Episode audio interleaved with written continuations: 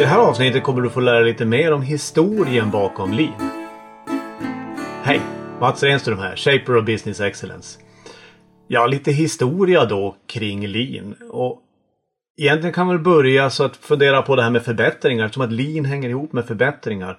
Kan man säga att förbättringar har vi förmodligen jobbat med sedan urminnes tider, så länge vi har funnits.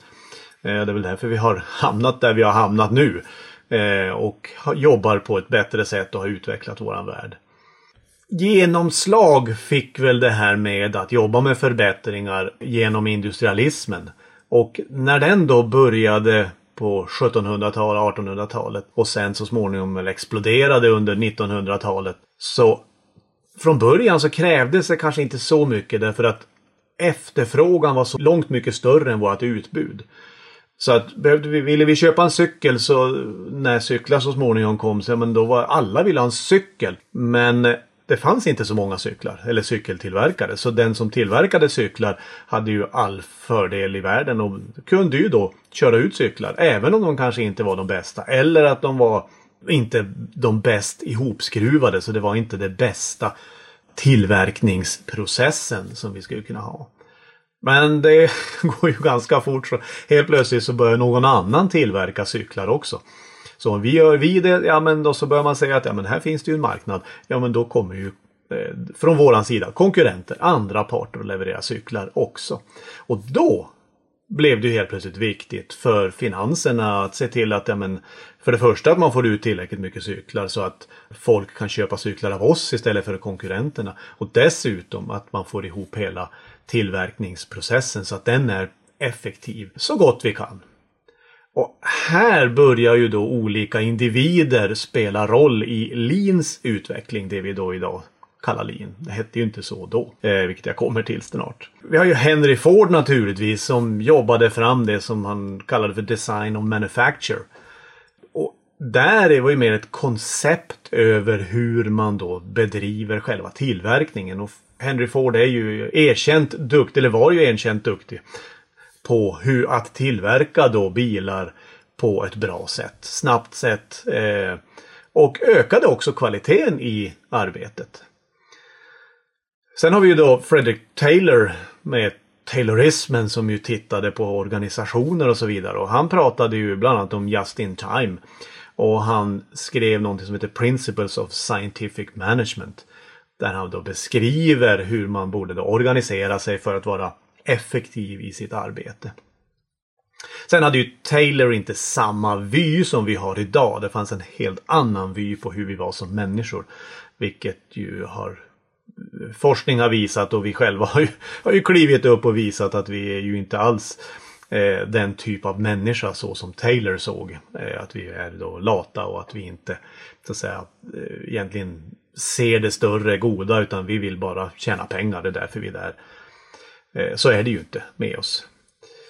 Sen har vi då eh, två japaner. Chiego Shingo och Taichi Ono.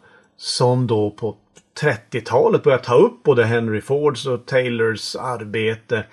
Och börja jobba då med att utveckla Toyota.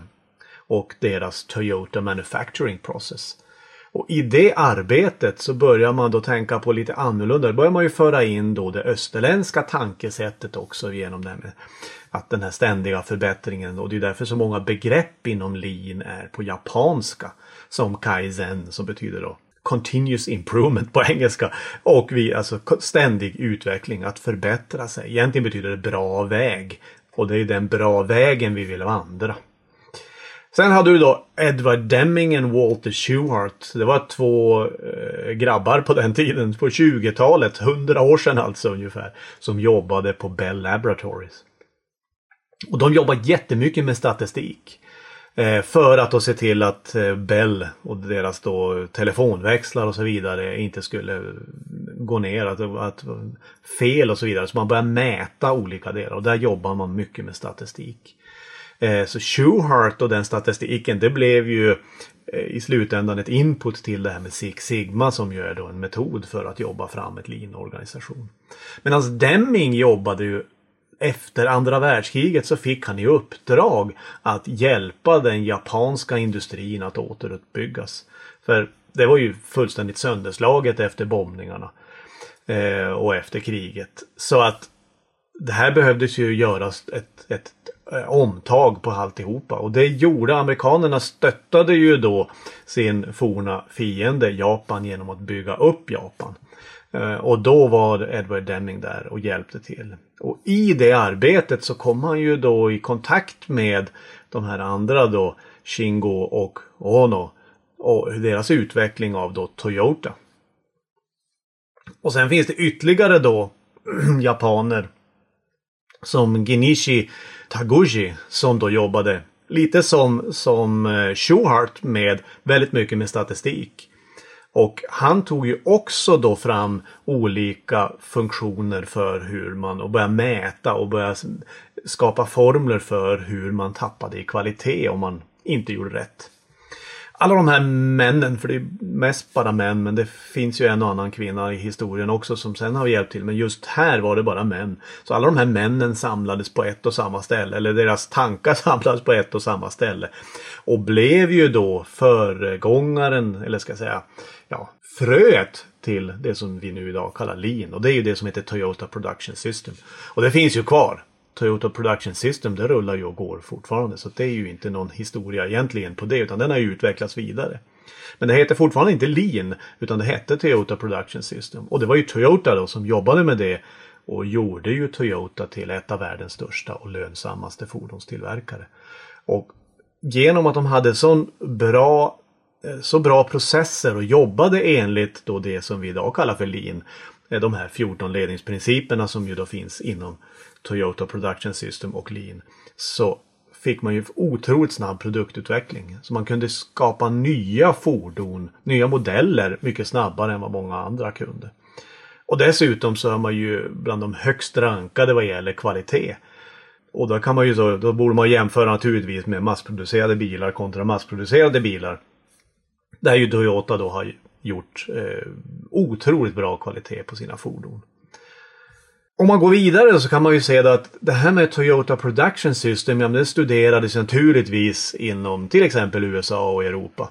Och där fanns det en kille som heter John Krafsick som tog tag och studerade det här och han jobbade med detta inom något som heter United Motor Manufacturing Incorporated. Och det var ett eh, samarbete med, mellan General Motors och Toyota. Och det här spann sen vidare in till eh, någonting inom MIT. Massachusetts Institute of Technology. Där man började studera och där föddes begreppet lean 1988. Eh, och de här studierna då, vad som hände och så vidare har sen då börjat producera. Det blev en massa olika böcker skrivet om detta och så vidare.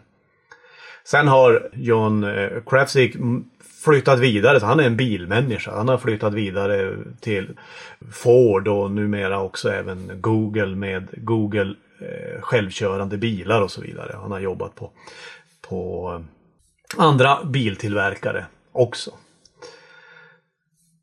Nu har vi pratat mycket om industrialismen och så vidare. Och det här är ju varuproducerande verksamheter. Eh, och jag delar upp en produkt i en vara eller en tjänst eller en kombination av en vara och en tjänst.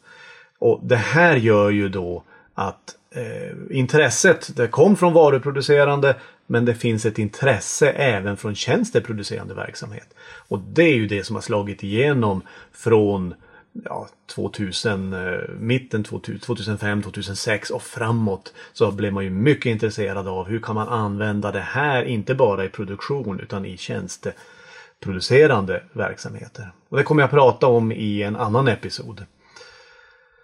Så det var lite kort egentligen om historien. Nu har du fått en historia. Var, varför kallar vi det lin och var kommer det ifrån och hur, hur hänger de här olika delarna ihop?